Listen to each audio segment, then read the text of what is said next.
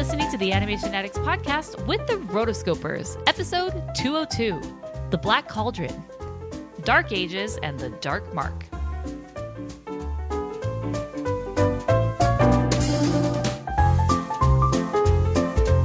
Welcome to the Animation Addicts podcast with the Rotoscopers, the number one place to get your animation fix with animation addicts just like you.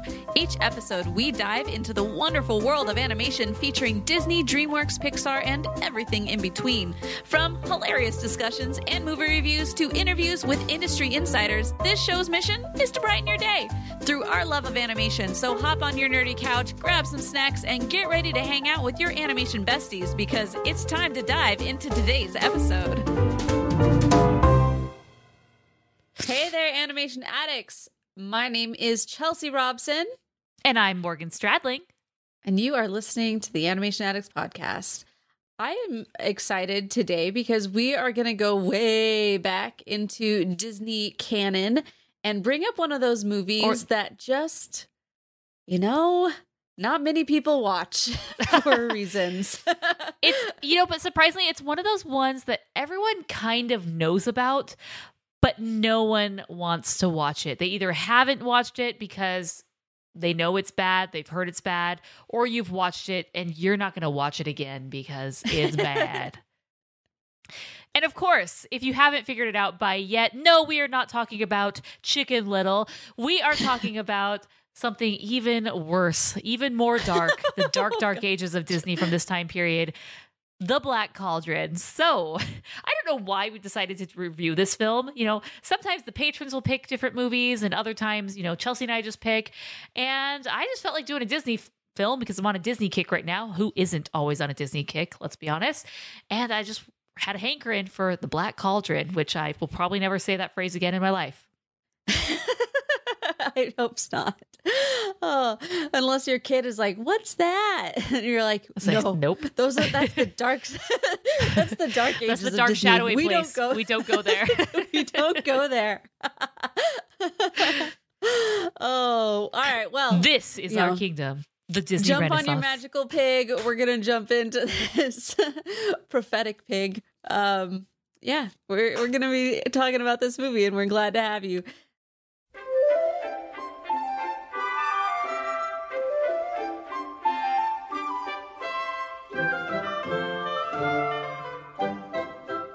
Before we get started, let's set the stage for the Black Cauldron. There is a lot to discuss here, and this film has a lot of history as to why it is the way that it is, more so than usual. So, of course, all this information comes from the internet, Box Office Mojo, IMDb, Wikipedia, and so on and so forth. The studio, of course, was Walt Disney Animation Studios.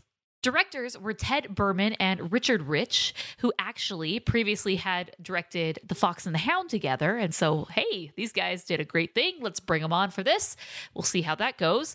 There were 18 other writers and story contributors, not including the original, the writer of the original novel. So, you know, there were a lot of hands that touched this along the way. We'll talk about that even more. Release date July 26th, 1985.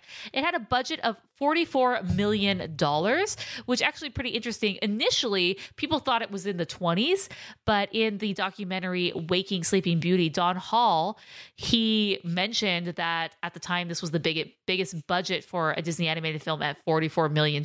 So the real numbers came out significantly more than what people thought. And it, it hurt because the box office total, it just grossed 200 well, they wish $21.3 million, Uh, which, uh, fun fact, it lost to the Care Bears movie on opening weekend. so that is Disney, the behemoth, the amazing, the studio that brought you the likes of Snow White and the Seven Dwarfs, Peter Pan and Cinderella, loses to a cheaply animated Care Bears movie. Let that sink in. oh man this was an interesting decade though like the 80s and i i feel like this movie kind of encapsulates a lot of what was happening. You know it was brought to you by the same decade that created grim and complicated fantasy films such as return to oz and the dark crystal. So you know Mhm. you have these different movies that are really trying to toe the line of being edgy and something that's uh, you know not quite for kids and definitely more of the the boy audience versus a girl audience with a, a disney princess film um but yeah it was interesting how this all happened like what's so bad about this uh, not bad but like what's sad about the whole thing is uh both ted berman and richard rich basically got ousted from disney after this film and Hey, someone's Like- head's got to roll. uh, yeah well and then It's always the way in corporate America. yeah. Ted actually never directed another movie after that. And that's what hurts for me. Right, he was older though. He did die. He was he he was born in 1919 and he died in 2001. So I think he was kind of at the tail end of his career where eh, if, if this didn't really hit home and, and was a smash hit, there weren't really going to be that very many opportunities. Richard Rich on the other hand, he you know took this and made something out of it. He created his own studio. You might know Richard Rich most famously from the Swan Princess series. He went to do a whole bunch of direct to video Christian films about different uh, stories from the Bible, which were incredibly popular, and the Alpha and Omega series. So he has really taken this and turned it into something that was really great for him, where he has his own production company and it is relatively successful. I mean, much more successful than me. I can't like relatively successful. I mean, he's doing great. Let's just put it that way. He's continuing. He's he. I mean, the Swan Princess now has. um there are the three original Swan Princesses, and then four, five, six, seven, eight. So, Swan Princess is the new Land Before Time, which I should totally watch all of those and do a YouTube video about those. I agree. saying, you should. I watched all of the Swan Princess movies, so you don't have to. I am doing that. That is going to be my return to the Rotoscopers YouTube channel. I'm leading off Oh. with that. Sorry, we are totally tangent time, but it's okay because we're reviewing the Black Cauldron of all things. Okay, so this is a little walk down memory lane for Richard Rich, which we like to do. We like to see, you know, what happened with these directors. What did they go on to do? Um, so yeah, stay tuned. Be sure to subscribe to our channel, rotoscopers.com/slash/YouTube because uh, I got some movies to watch. Some Swan Princess. Oh, there's a Swan Princess Christmas one that I missed. yeah. Oh, and another one right here. There's way more than I thought. Oh wow, There's a what have I got myself Swan into? princesses. Whew, whew, whew. No, okay, hold on. Let me start over again. One, two, Swan Princess, Escape from Castle Mountain, Mystery of the Enchanted Treasure, Sing Along. Then there is Swan Princess Christmas, Swan Princess A Royal Family Tale, Swan Princess Princess Tomorrow, Pirate Today, Royally Uncover, A Royal Mystery, spelt with a Z for some reason, and Kingdom of Music and a Royal Wedding. Whew.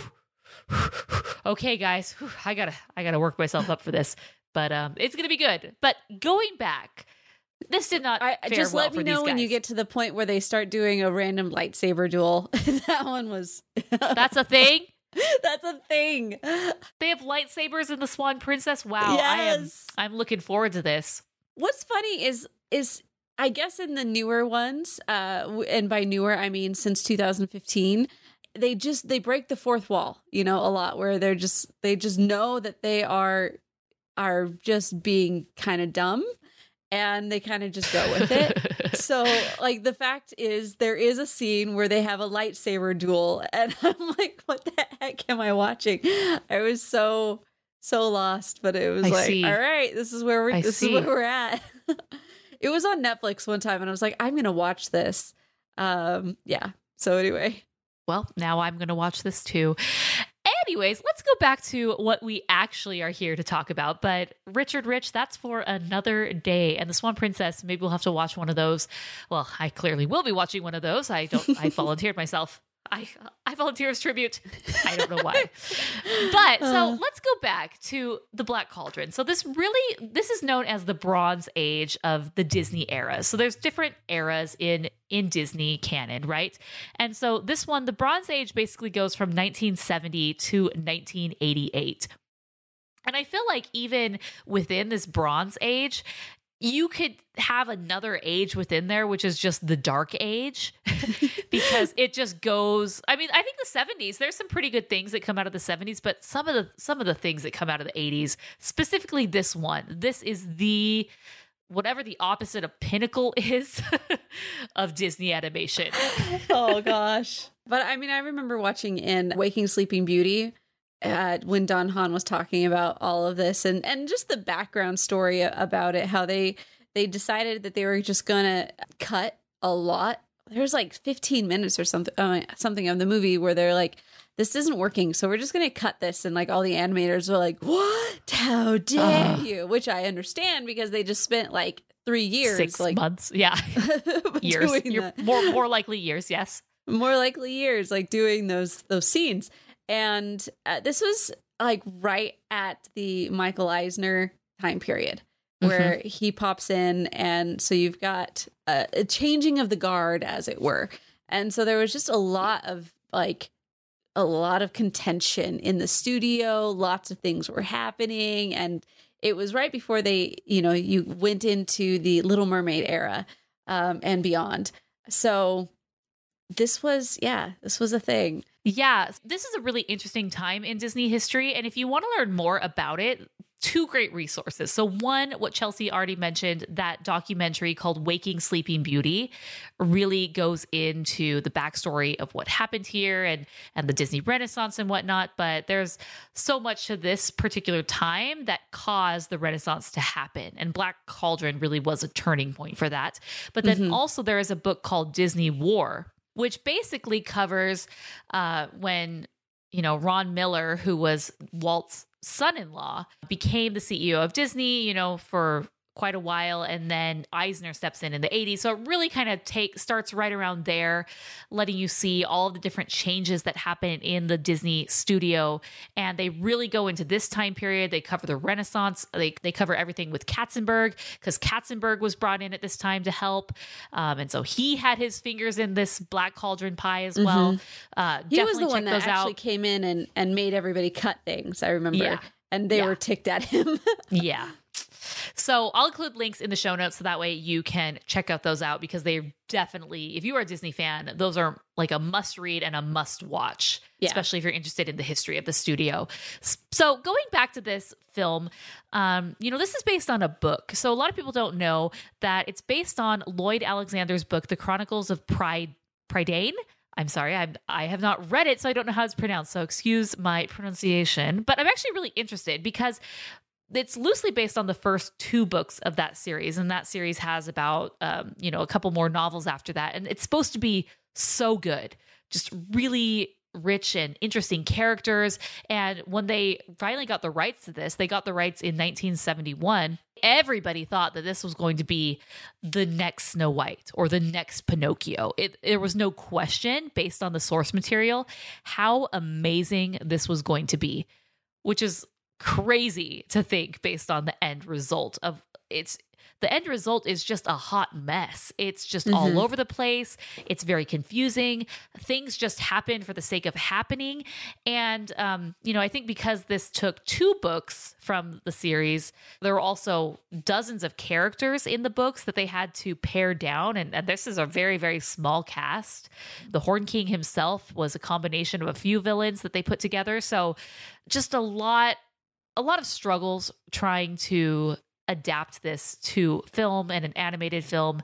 It like you said, it touched so many hands. There were like everyone was a writer for this, you know, Ron Musker and John Clements, they were involved and they got taken off and they ended up doing the Great Mouse Detective. I, I'm sorry for anyone who was actually on this for like the entire time because it just had to have been such a roller coaster. And then, of course, like you mentioned, Katzenberg and Eisner come in and they just like hack away at everything that they've been doing. And supposedly the ending was just so scary for children. They had a test screening like when it was mostly done. And it was so frightening that part where the reborn, you know, where they go into the Yeah. cauldron and everything is reborn essentially, that children were literally screaming and running out of the theater in droves. Which I Oh want to see that version. i want to Give me that cut. Because that might have made it a bit a bit more interesting of a film or like if they're really going to go dark it seems like they committed and they were going to go dark. they were gonna go there. Oh wow and then on the flip side we have a, a magical talking pig. Uh yeah a prophetic pig. Um yes. Oh yeah she doesn't talk. It was just you know i felt like the main issues with this story was the fact that it was so disjointed and Mhm, so mhm. hard to follow. And I'm literally no more than nine minutes in, and I already had to go back and rewatch the first nine minutes because I was like, I have no idea what's happening. Like, who are Oof. these people? yeah. So, like, that's just a way to like say how bad I felt like through this whole thing. So Chelsea and I have been friends for a long time and we bonded obviously over our passion for animation. And I remember we would just go to Chelsea's house and we would watch different animated films. And this was one that we both were familiar of. We were big fans of Disney, so we knew everything in the canon. But there's still, you know, even high school ones that we hadn't seen. You know, this wasn't the days of today where you could just hop on the internet and everything there's a streaming service for every title ever in existence. You know you had to know someone who had a copy or go to the store and rent it or buy it right? And chelsea being chelsea she typically had them all especially in disney form. So you had this one i believe and we sat down and we tried to watch it. And we just like 20 minutes into it i think we just got the remote control and turned it off. Click it Oh wasn't my it wasn't good we just gave up like as disney Yeah. fans that's sad that you Yeah. know it's bad when your your true true dedicated fans just say nope Can't not even today do this. junior well, and what's interesting is like when we were talking about bringing this back up, I, I think uh, I was I made that comment of you know I don't think I've ever finished this movie, but then after today I actually did finish it. So there you go, Morgan. I I did my homework. I actually finished it. but I, as I watched it, I was like, actually, I think I have seen the ending, but I've also but I had never like seen the full thing. I think maybe somebody maybe I like came in and out and just watched like where I could. You know, one of those parts just or because it, it didn't it in your memory it's a possibility as well. I I feel like that was closer probably to what happened because there were moments where I was like, yeah, I do remember this part. I do remember the fact that Gurgi actually lives at the end. Like I okay, But, like as it was happening, I'm like, oh yeah, this seems vaguely familiar. Um Mhm. but once again, like I went through the whole thing and there like I even through this time as I was watching, there's a point in time where I was like, okay, where did the pig go? Like, why is the pig here? And then I had to like zoom, like go back and like find, okay, where's the last time we see this pig and see what happens, just so that I'd be like, why? I couldn't even like pay attention to know enough that the pig wasn't there for half of the movie. Like, I don't. It's just, oh gosh, it's a hot mess So, it is a hot mess it's a hot mess. Yeah. It's just so subpar in all the different aspects. You know, the character design, like it feels Disney, you know? To me, it feels kind of the character designs of the era of Sword in the Stone, or even, you know, a few decades later, we get Winnie the Pooh. Like, he kind of, the, the main character, Terrence, sort of looks like a Christopher Robin type to me. Yeah. See, the thing is, the characters and the designs of them just scream Don Bluth and Richard Rich to me because, you know, this was the age, I think Don Bluth had just left. yeah. And when this came out, and then also uh, Richard Rich, uh, I've seen a lot of his stuff.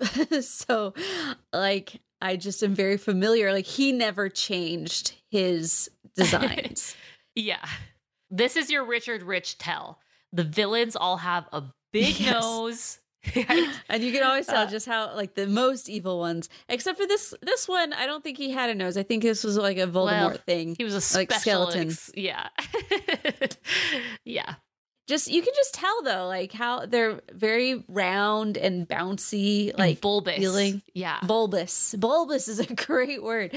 yeah. bulbous character designs. Uh huh. and then even the like the princess, like she has like a a very typical Generic. Uh, generic look. I just not much about either of these characters. Um, so you're really left with the you know the sidekicks and Gurgi. Oh, he was so annoying. oh, he was so annoying. Uh, and then also the pig. Like, there's nothing about this pig that's special, and that was oh, that's what bothered me. I well, one of the things, not, not the only thing, but it's like the guy who's in charge or like the head pig keeper, because of course Terrence, the the assistant pig keeper, so the head pig keeper, he doesn't explain like where this pig came from, why it has powers, Dalvin. like what Dallben.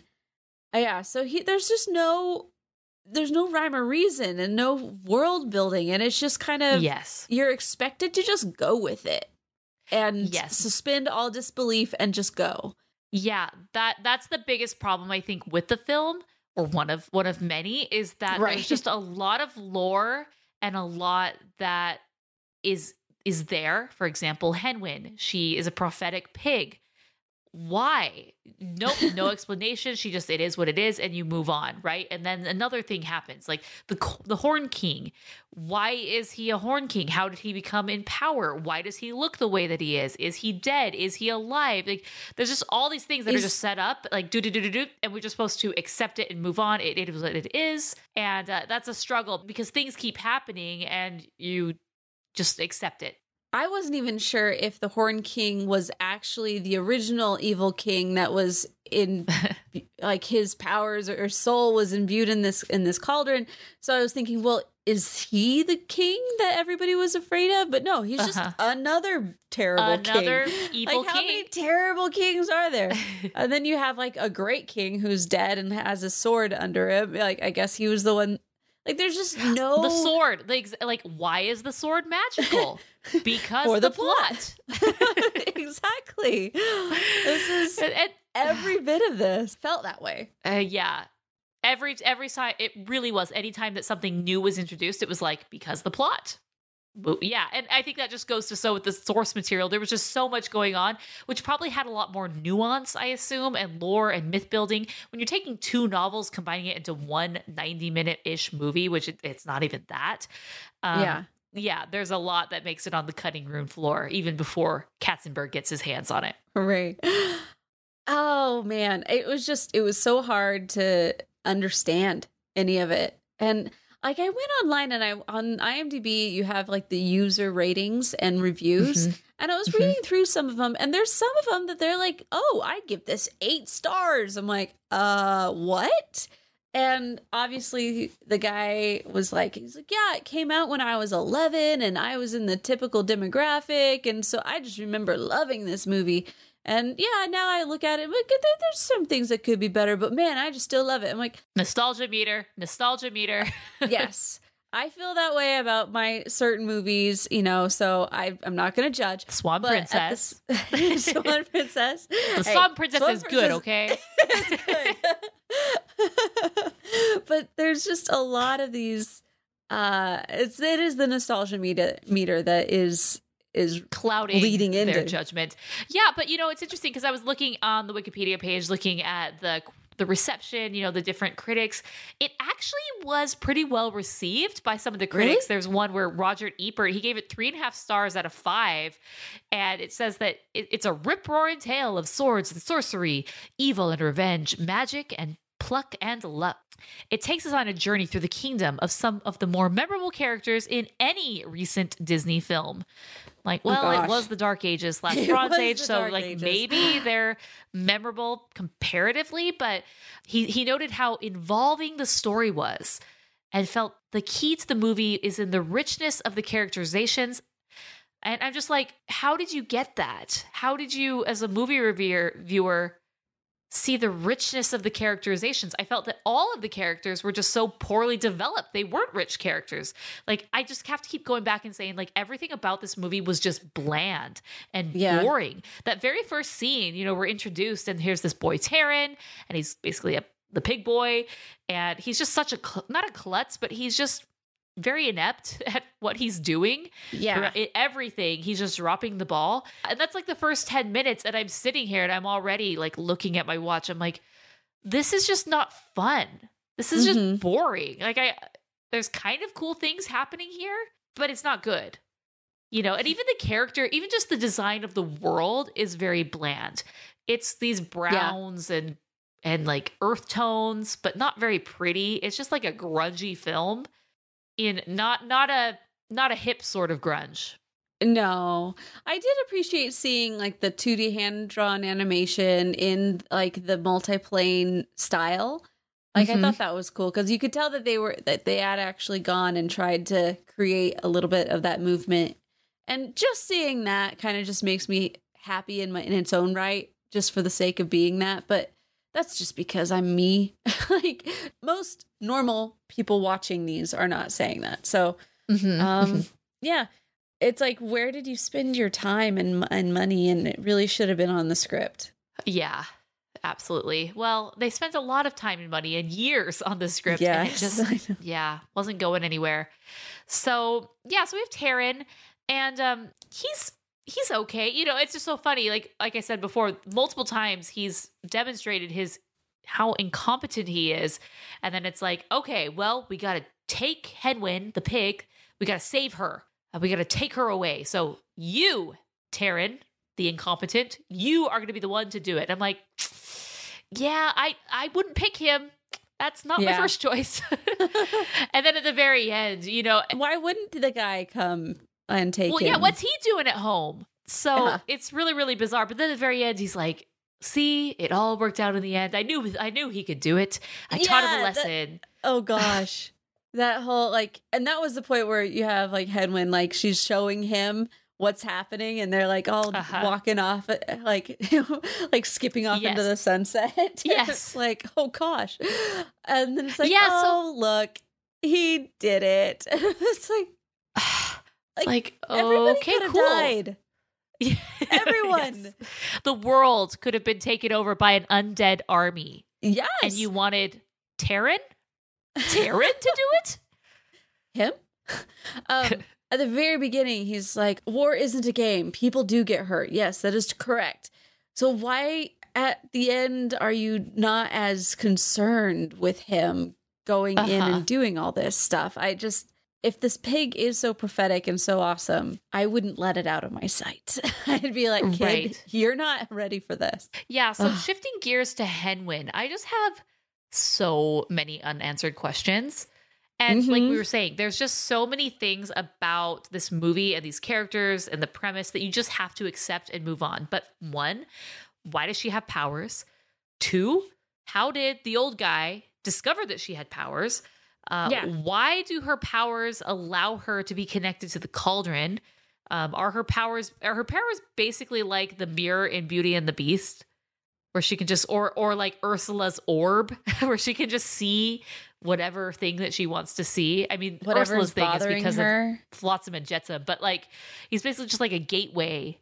But and, Yeah. and, and why does the pig have to put his her face into the water and do a trance? Because how did he know the chant for this random pig Yeah. like I feel like there's a prequel we're missing, which so we will never much see about this pig. and okay, is there a prophecy that says a pig will know, like all Mhm. you know, the line of pig succession will know where to Mhm, find this this cauldron?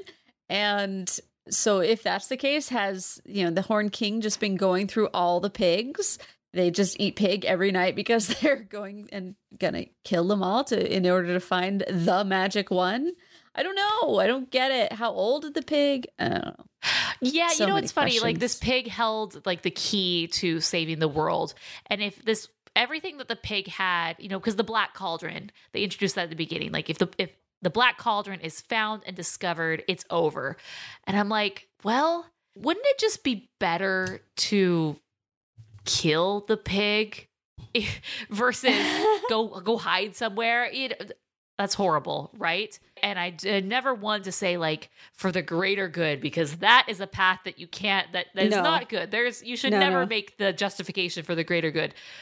But when it's a pig that's basically dinner, right? I get it. Yes, I get it.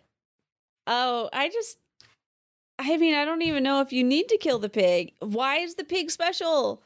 I just don't understand. well, and Right. the fact that if it is special, okay, halfway through the movie, now they are just saying, "Oh, well actually we don't need the pig anymore because these fairy people know exactly where to find the cauldron." So, bye Henry, be good. Yes. Like, oh, don't just a worry about her. We'll take her home. Like, why didn't we? Why didn't we put these fairy people in charge of the pig from the beginning? Yes. These, this is this is what I Flora, was, like- fauna, Merryweather. exactly. oh, good times. So, yada, yada, yada. He meets the princess.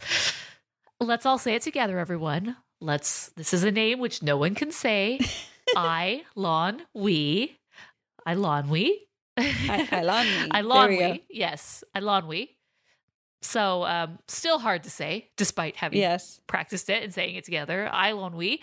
Um, but yeah, so you know, with this story, it is based on the novels, which they themselves are based on sort of these Nor these Welsh uh, mythologies, you know, and so not necessarily her, but her name is very much you know from this era and this this time, and and so we, we kind of talked about her. She's very bland, uh, very young too. That's an that's something that's interesting with this film is that these characters are younger than our typical protagonists. We aren't quite given how old they are, but I would reckon that they're b- between twelve and fourteen.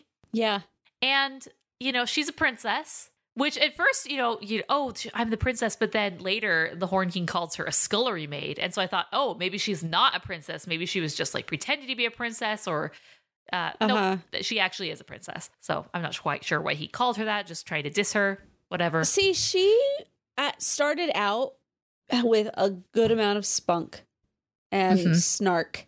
Like she just started out good. Like, come on, kid. Like, uh, uh, you can come with me if you want. Sure. Like, you don't have any way to get out. Mhm. And he's just Torrance, just like, oh, I didn't, I didn't expect to end up like this. You know, and they're just. She's like, uh, well, you, I guess you can come with me if you want. And he's like, really? I can? Well, yeah, I just said it. it's like, okay. Yeah, it's actually And- interesting because she is really um, independent i- initially and kind of take the bull by the horns. She's going to do everything herself, and then the the narrative shifts to more focusing back on Taran as the hero. Uh-huh. You know, when they're escaping and they're in that boat. And the, the gate is down. She's like, "Oh no, the gate is down!" And then It's even instead before of her, that. It's like it's like Sh- as they're escaping the first time and they're at the door, like the the drawbridge, and she's like, "Oh no, Taran, what'll we do?" Yeah, she she kind of goes back to that damsel in distress role. Yeah, like it was right away where I'm like, "You're no longer cool." Yeah, exactly. She had like really cool elements to her, and then it was like, oh, you're just one of those. Not saying there's anything bad with I'm a damsel, I'm in distress, I can handle this. Have a nice day. Yeah. She's not that type of damsel in distress. So No, she's not. I mean, it's it's not necessarily that they make her a damsel in distress. It's the fact that they totally change her attitude and her her like character halfway through and then it just it starts out cool and then all of a sudden it just goes back into lazy writing. Yeah, she becomes a very passive character. As well of a, uh, a lot of the characters kind of just fall into things happening to them versus them ta having thing doing things to progress the plot. You know, I think about the very end with the Horn King, basically his death. No one does anything to kill him. Just the cauldron's kind of going crazy because of Gurgi, Uh-huh. and and he just gets sucked into it. And so no one killed the Horn King, which good. I don't want blood on a 12 year old's hands, but there wasn't really, it was just kind of like, well, you're a crappy villain. Like you just got, you know, sucked into this thing and you're dead. And that's the end. It was just really pathetic, you know, especially since he does have such a frightening design. And yeah. he's probably one of the more scarier looking Disney villains, but there's not much be- meat to that bone when you actually get there. It's true. Well, and like I think the biggest thing that he ever did was just choke the creeper goblin thing. Yeah, Darth Vader style. Very like it, it was a mixture of Darth Vader plus maybe like prequel to Lord Voldemort, where at the very end there it was like a like a Death Eater type disappearance. Uh, once he Mhm. gets sucked in, there's like this skull that comes out and like things that swipe around it, and I'm like, this was before dark its mark. time. the dark mark. yeah, I also got Lord of the Ring vibes just with the overall story of what's happening. There's this, you know, thing that we have to go on a journey and we have to take it somewhere, and it, something has to be thrown into this giant pit, you know, and thinking of throwing the ring into Mordor. Uh, you know, Yeah. Gurgi sacrificing himself, jumping in, sort of like uh, very loosely like Gollum. Yes, yes, and but kind of sounded like it. It it kind of reminded me of the Lord of the Rings, the ver- like Oof. the the rotoscoper version, and I'm like, ugh. The mini skirts. Yeah, Yes. so many mini skirts. so many mini skirts. it was bad. Oh gosh. So Morgan Yeah, I so- don't really like reviewing movies that are just straight up bad movies. Like we just don't enjoy it.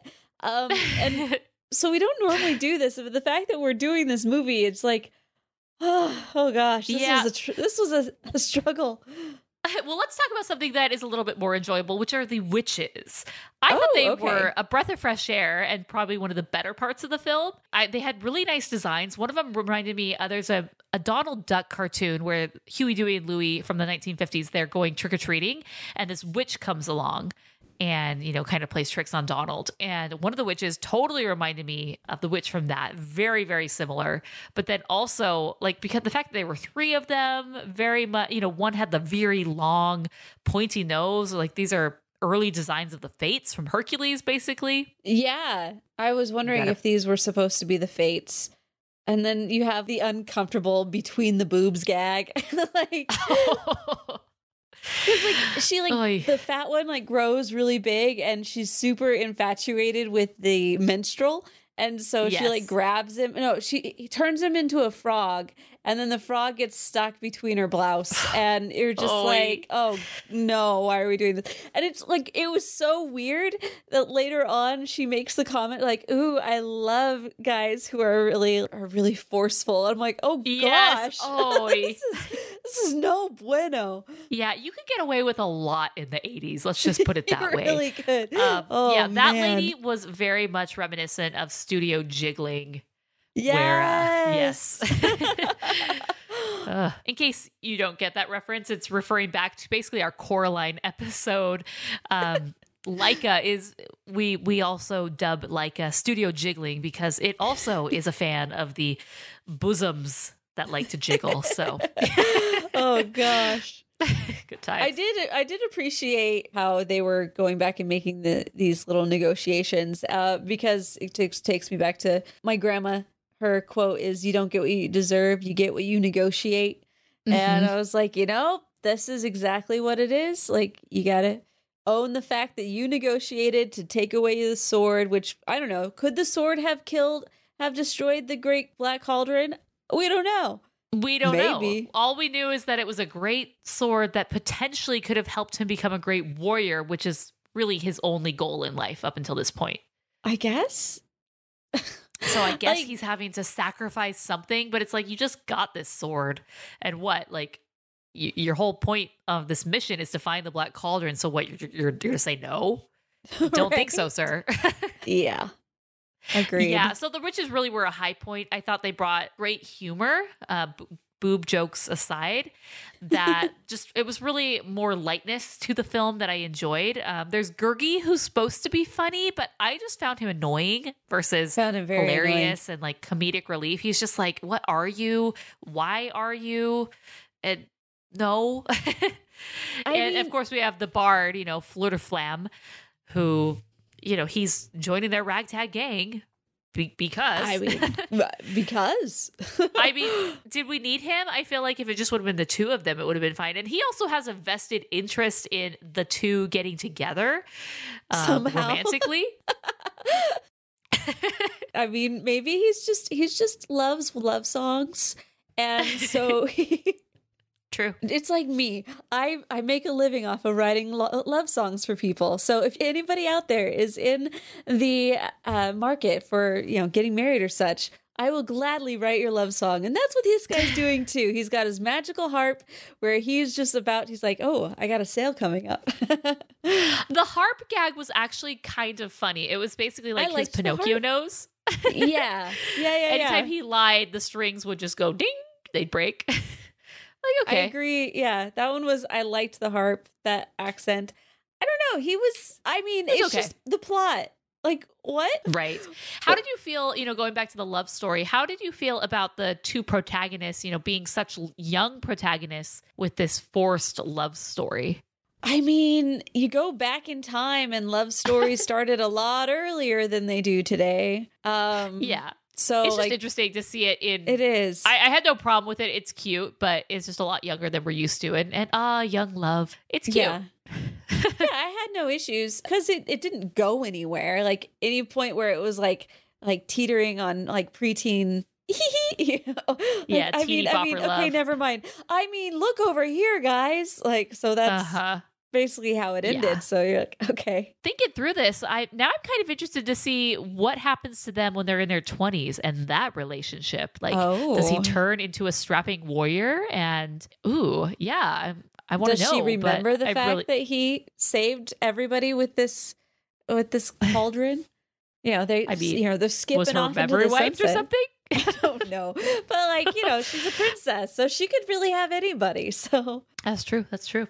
I mean, well, that's the other thing is what is her kingdom? Where is she supposed to be from? It, uh, she Why was parents? she there? You know, like how did she get captured? Yeah. Are other people aren't looking for her. Does she not matter? Like what is this kingdom that he's in like the horn king is in charge of? Um, where are the people? And i love that there were just like you know in tangled when rapunzel is told by mother gothel like watch out for thugs. Like Yeah. all of just like the generic bad guys were just thugs they were just the perfect epitome of what a thug in one of these movies is just big burly you got some sort of weapon whether it's a sword or an axe and some sort of facial hair Yeah. and really bad facial acme type coloring. yes like some of the faces were like gray, but it was like all over. And then they bad teeth bad teeth. They can't eat with their mouth closed. And men with sharp teeth there you go. The creators of tangled must have really gotten their inspiration uh, from this film they went way back into the vault to find to the cauldron They're like, oh, I know where I'm gonna get inspiration. The black cauldron to the cauldron. oh gosh. Uh yeah, that's fun. So, I mean, I feel like there's just so many unanswered questions that we've we've gone through, but yeah, it's just like thing happens, they need to get to something else, so other thing happens that gets them there and then thing happens and yeah, I mean, who were these these witches that just were able like they're kind of like omniscient and they knew where the cauldron was all along and they actually were like the keepers of the cauldron. I was expecting maybe the typical in these films where like someone's soul or someone's essence is locked away in an inanimate object. I'm thinking of, you know, the tree in Fern Gully, you know, with the the big bad gas guy. You know, it's like there's always something. It's like we're gonna trap you in this thing, and then something's going to happen in a movie. Hexxus, yes, indeed. and and then you know something's going to happen where someone's going to break it open. But that didn't happen with this one. The Bad King just he was still stuck in there, and he's just able to be evil through the cauldron. It's weird. Yeah. It's weird. If you're looking at like how could they have made this film better, I think they should have just scrapped the idea of doing any type of original source material and just morphed it into something that made sense. Because if you're taking that original source material and trying to like jam two books worth of stuff into one movie, it's just not working. And so you just make it work. Like do something else. Like did they Yeah. have to continue down this road? The sad thing is, this is loosely based on those Yeah. books. Like it went so far down the line that it's not even sort of a resemblance of what those are, but they still were trying to really hold on to this thing that they thought was so amazing and so great. And I remember reading the author, you know, where he he said like, "Yeah, the movie's great. It's totally different than my books, but it's great." And I'm like, "But it's not." It's can you really just not. be can you be like George Lucas when The Force Awakens came out and just be like, yeah, that was crap. That was not my story at all. That was no good. My story was way better. Like uh, mad props to uh, Lucas for for saying that. He was he was actually really mad because they told him when they bought Lucasfilm, like, "Hey, you're not going to be involved, but don't worry, we're going to use your story." And I read this in the the Bob Iger book, Oh. the Ride of a Lifetime that just came out. You should definitely check that out because there's a lot of really great behind the scenes stories about Okay. this era and um, you know the everything with Steve Jobs and Yeah, it's really really great. But anyways, he was just saying that you know they they they promised him it was going to be okay, and then he was ticked when they basically threw out his scripts that he had, Oh, you know with his with his outline. But um, yeah, this guy he was like, yeah, it's great. Yeah, not like me at all. Nothing. I don't know her, but pretty good. Like no. so oh gosh, yeah, but Chelsea, we did it. We actually watched the Black Cauldron, and we, we, got through it. this. We should get like a prize for this. I need a, a cauldron pin to put on my roto jacket. Like you did it. I did. I finished the badge of honor. Oh man. Uh, I want to see are there are there Black Cauldron Disney Black Cauldron pins like from the official trading? Oh, there's Oh. a few out there. Ooh, one with each of the main characters. A Hen Wen pig or a, a Hen Wen pig. Ooh, Okay, let's if you were to put just Henwick, like a picture of Henwick up, would anybody be able to tell that it was this specific pig? no, people be like, "Oh, Wilbur." Yes. Didn't know that was Disney. exactly. That is exactly what I was thinking. Ooh, yeah, these pins are are not good. and from the eBay listing says this cool all caps hidden Mickey 5X pin series features characters from the Disney film The Black Cauldron. Please be aware that the chaser pin Gurgi is not included. It's like, oh, we yeah, that one got lost. so yeah, I mean, not totally forgotten. Oh gosh. He's okay, he could have been a much more sympathetic character if there would have been more of a connection between him him and Taran because at the very beginning Gurgi was like, "Oh, you're my friend." And Karen's like, "No, we're not friends. I don't know you." and also, you're just not brave. So, no, go away.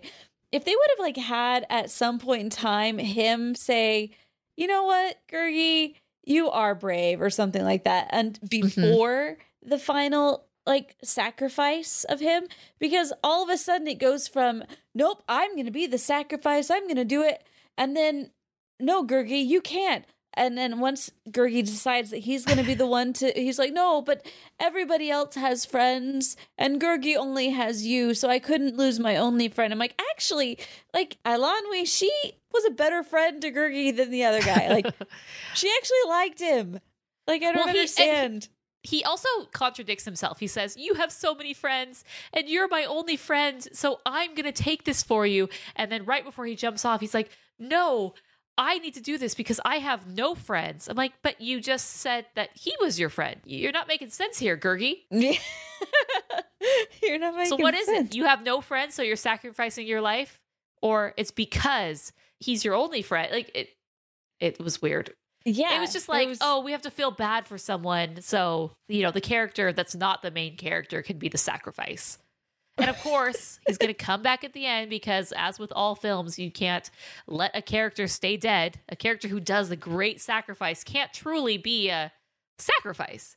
You know, Right. our episode that we just did, Soul, at the very end, you think, oh, wow, he gave that Earth badge back to 22 so she could live a life, and his life is done now. He's going on the escalator to the great beyond, and then, boop, just kidding, you get one more chance. we thought you did great. So here you go. yeah. But I will say though that the other side of that of him just dying in the middle of a piano like solo in his room sounds really sad for everybody else around him. So it's better Yeah. this way. It's better. It's better. Yes, Uh, Oh. I did want to bring up one thing that is combined of the two movies. So at the very end of the Black Cauldron, once the the Horn King has been sucked into the the cauldron and everyone's just kind of like looking around like uh what it like pans over to these giant rats like it gives the rats a pretty a significant amount of screen time over like Where we've never seen these rats before. What's the significance of the rats? Were these rats living in the castle? Were they, and they're ha- excited to go back to the castle? Like, why the rats? Why? And it just reminded me of in Soul where there's the the cat Pizza rat? and the pizza and the rat and they like cross each other like uh we're just gonna keep walking here um but then it also it just like took my mind down this like totally long rabbit hole so you had this you know the original these rats took me to the rats in new york uh for pizza rat And then it took me down to these videos of over during the pandemic because there wasn't a lot of food in a lot of these places. These rats started like attacking each other, and you had videos of them like almost trying to eat each other too. And it's just like, oh my gosh, rats are so disgusting. yes. Once again, I And hate yes. rodents. Ah. So it and just reminded me of our, our once again on the train on the Chelsea thing train to our mice and rats series where we were talking Yes. about this whole thing about how I, I dislike rats and mice in all forms and even more reason to just hate rats and think they're disgusting. So I'm with you. I'm with you. that was my And Turk, train. Hey, it was your Easter egg for the next movie that was going to come out featuring Ratigan, the great mouse detective. It was. like, hey, if you like these rats, check out what we got coming next. So let's ask our Roto Nation question. The question was what could have been done to make the Black Cauldron better? So Alex says less meddling by Jeffrey Katzenberg. Also, if they followed through with the 3D Horned King effect. Ooh, yes, this technically was the first Disney film to use computer generated imagery. Um, so there you go. Josella says develop the relationship between Taran and Eilonwy more. Reduce the role of Gurgi. Agreed. Here, here. Like he was just introduced just so they could sacrifice him and him be annoyed. it's true. Kurt says, hire an author that makes good stories and let that person be in charge of the story, dog. Thanks, Kurt. To be honest, I don't remember a lot of the movie. well, so neither did Chelsea. So, and me. so there you have it. That's, God that's how we would have made it better. Oh, awesome. All right. So now it's time for the moment you've all been waiting for. Let's rate it. Oh, this is hard. Like two stars? I'm I don't think I would give it a one star because there weren't enough mini skirts to deserve a one star, but it was dang close. Um I'm gonna go with two stars. I'm going to go with one and a half stars. It just is really bad. It's ah yeah, that's that's the first thing that came to mind, and I can justify it to go up higher, but not today, not today. It's one and a half stars. It's just bland, bland and boring in all aspects. Every piece of what you would normally look at in a film, the story, the characters, all of that. Yeah, it's it's just bland. It's blah. And the fact that there were no songs, you know, in our next Nerdy Couch discussion episode next week, we're actually going to be discussing even more what makes a Disney classic a Disney classic. And I think this uh, is a great example of what we're not looking for. And songs are a key thing. songs are a key thing, and there are none of them. So, Oh not my saying gosh, that would have helped it anyway because they could have just on this been one. Oh, yeah. Talking about the soundtrack, it- you go on the Wikipedia page, and there is just basically pages and pages of notes about this soundtrack. And I'm like, did I miss something? Was this soundtrack like incredible, amazing? I don't know. I don't know why whoever decided to, you know, be up at 2 a.m. updating the Wikipedia page for the Black Cauldron went all out on the soundtrack, but they did. But apparently, this soundtrack was not released and it was like lost. And then later it was like released or discovered in, in some shop as called Terran. Oh gosh. so, No, Yeah. it was I felt like as I was watching it, it felt like they're just such generic, intense music. mhm. Like bum bum bum. Like it was just like the most generic things that you could do in order to build tension. And I Right. just was like, I can't. And it almost felt like they were they just took the same sound effect like theme songs and put them back in again a couple times. Like every time they were climbing outside the castle, it was like the same thing. Every time that they were like doing certain things, it just felt like this was the exact same song that you just played a look a, li- a little bit ago, and I was not impressed. Not yeah, the big booming drums. Boom, boom, boom. boom. Yes. Just, yeah. Bland. That's all I gotta say. goes. There you go.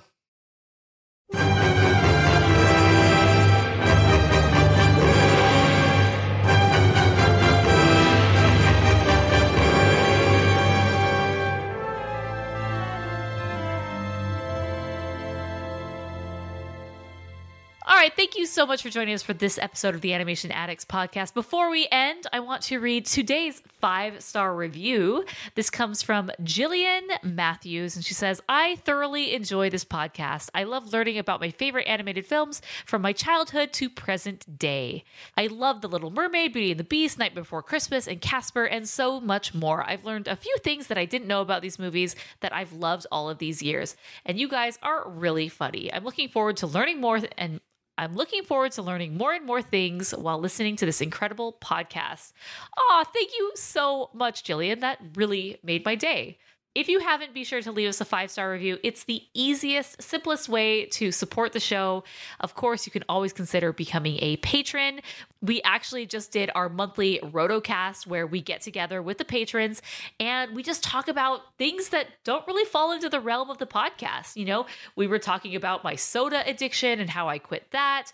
And we were talking about Disney musicals and Disney live action remakes and and just really really fun things. So it's just a fun time where we get to hang out and hang out with you, bring you onto the call in addition to all of the other amazing perks that you get as a patron. So d- check that out rotoscopers.com/patron and thank you to the patrons for making this show possible. Woohoo! All right, our next episode is going to be the Glen Keane special, Over the Moon. We talk about in our Rotocast how much we love Glen Keane because who doesn't love Glen Keane? Everybody loves Glen. He's kind of the dude. He's the guy, the the man, the myth, the legend. And he had a new movie, so we're gonna check it out and see what we think about it. I'm excited to jump on in. Until next time,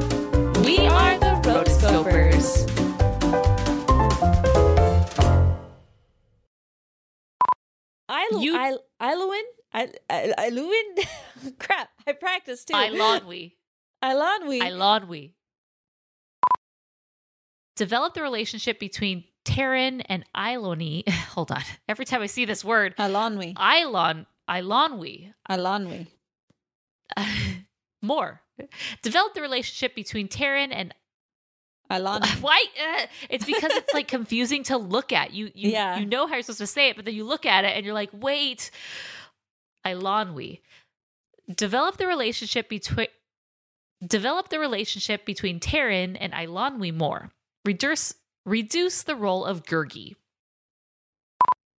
You've been listening to the Animation Addicts podcast. If you enjoyed this episode, don't forget to subscribe and be sure to leave us a five star review. We're available on Apple Podcasts, Spotify, and wherever you listen to podcasts. And if you want to help spread the word, be sure to share the podcast with your friends on social media. Just don't forget to tag us at Rotoscopers on Instagram and use the hashtag Animation Addicts. For all the links and full show notes for this episode, go to rotoscopers.com slash podcast. Now, if you still can't get enough for your animation fix, be sure to subscribe to us on YouTube and visit rotoscopers.com for more animation news, reviews, and interviews. Thanks for listening.